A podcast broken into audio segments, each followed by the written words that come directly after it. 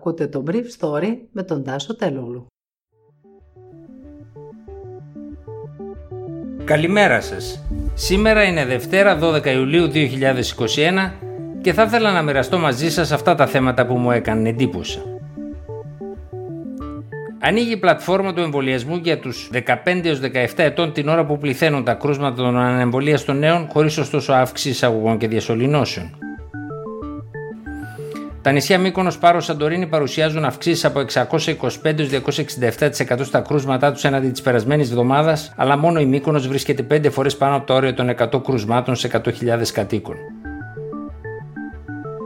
Αποφασίστηκε η επιβολή του ελάχιστου φόρου στις παγκόσμιες επιχειρήσεις από τους Υπουργούς Οικονομικών των 20 πλουσιότερων χωρών του κόσμου. Τώρα η δοκιμασία του Κογκρέσου. Το Υπουργείο Ψηφιακής Πολιτικής είναι τεχνικά έτοιμο για το άνοιγμα της πλατφόρμας για τους μαθητές 15-17 ετών, οι γονείς των οποίων και οι ίδιοι θα θελήσουν να εμβολιαστούν κατά της COVID-19. Την περασμένη εβδομάδα η Μαρία Θεοδωρίδου, πρόεδρος της Επιτροπής Εμβολιασμών, είχε ανακοινώσει ότι η Εθνική Επιτροπή, λαμβάνοντας υπόψη τα δεδομένα, διατυπώνει τη θετική της γνώμη για τον εθελοντικό εμβολιασμό των εφήβων ηλικίας 15-17 ετών, υπογραμμίζοντας παράλληλα την ανάγκη γονικής συνένεσης μετά από ενημέρωση. Παράλληλα, θα παρακολουθούμε, η κυρία Θεοδωρίδου, και θα επικαιροποιούμε όποιο θέμα ανακύπτει σχετικά με τον εμβολιασμό. Πιστεύουμε ότι ο εμβολιασμός των εφήβων είναι ένα ασφαλές βήμα προς την κανονικότητα της εκπαίδευσης και της κοινωνικής ζωής.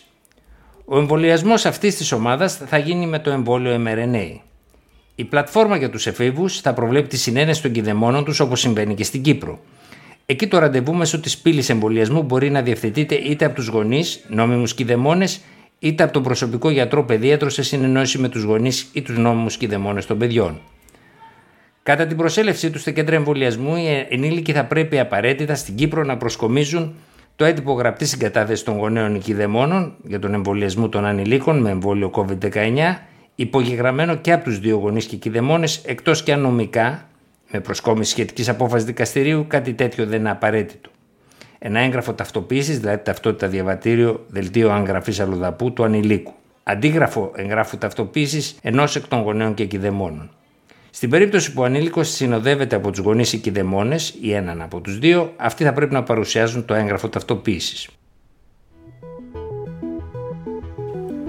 Με μειωμένα κρούσματα αλλά με αυξημένη θετικότητα σε κρίσιμα νησιά του Νοτιού Αιγαίου κύλησε η καταγραφή της επιδημιολογικής επιβάρυνσης της χώρας για το 24ωρο από τις 3 η ώρα το απόγευμα του Σαββάτου στις 3 η ώρα το απόγευμα της Κυριακής. Τα νέα εργαστηριακά επιβεβαιωμένα κρούσματα της νόσου για ολόκληρη τη χώρα που καταγράφηκαν τις τελευταίες 24 ώρες ήταν 1465. 11 βρέθηκαν στις πύλες εισόδου. Η ημερήσια μεταβολή ήταν συν 0,3%. Με βάση τα επιβεβαιωμένα κρούσματα των τελευταίων 7 ημερών, 161 θεωρούνται ότι σχετίζονται με ταξίδι στο εξωτερικό και 1966 έχουν κάποια σχέση με ένα ήδη γνωστό κρούσμα. Χθες πέθαναν 5 άνθρωποι με την COVID-19, ενώ 142 είναι διασωληνωμένοι. Η Μύκονος με 41 νέα κρούσματα εξακολουθεί να κρατάει τα σκύπτρα στην κούρσα προς το τέταρτο κύμα, αλλά βρίσκεται μακριά από την Πάρο και τη Σαντορίνη που ακολουθούν στο νότιο Αιγαίο και το Ρέθυμνο που κρατάει τα σκύπτρα στην Κρήτη με 60 νέα κρούσματα από το Σάββατο στην Κυριακή. Ο εταιρικός φόρο 15% στα κέρδη των μεγάλων παγκόσμιων επιχειρήσεων έχει πλέον από το Σάββατο στη Βενετία την υποστήριξη των 20 πλουσιότερων χωρών του κόσμου, αλλά τώρα βρίσκεται μπροστά στο πιο δύσκολο τεστ του να περάσει από το Κογκρέσο.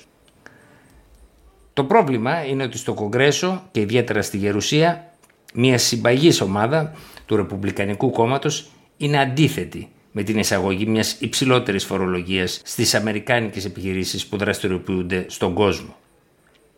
Ο κόσμος είπε η Υπουργός Οικονομικών Τζάνετ Γέλεν μετά την απόφαση της Βενετίας, είναι έτοιμος να αποδεχθεί τον παγκόσμιο ανταγωνισμό προς τα κάτω στο corporate tax και υπάρχει ένα ευρύ κονσένσους για το πώς θα γίνει αυτό. Παρόλα αυτά, οι Αμερικάνοι νομοθέτες θα δυσκολευτούν εξαιρετικά να βρουν ένα συμβιβασμό. Ο υπόλοιπος κόσμος ξέρει πολύ καλά ότι η σημερινή κυβέρνηση δεν μπορεί να αναγκάσει το Κογκρέσο να αποδεχθεί αυτή την νομοθεσία, είπε ο Chip Harter στη Wall Street Journal, ο οποίος συμβούλευζε την προηγούμενη κυβέρνηση του Προέδρου Τραμπ, επικεφαλής μιας ομάδας διεθνών διαπραγματευτών και σήμερα προείσταται μιας μεγάλης δικηγορικής εταιρείας.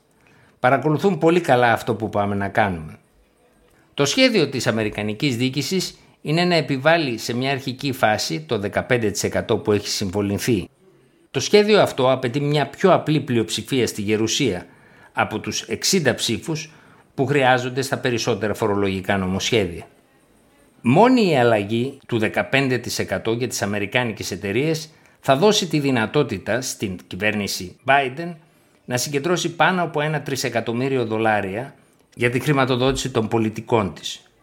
Αυτό το ποσό θα χρειαστεί ώστε να χρηματοδοτηθούν οι ελαφρύνσεις για τις οικογένειες με πολλά παιδιά αλλά και οι επιδοτήσεις για την πράσινη ενέργεια. Ήταν το Brief Story για σήμερα Δευτέρα 12 Ιουλίου 2021.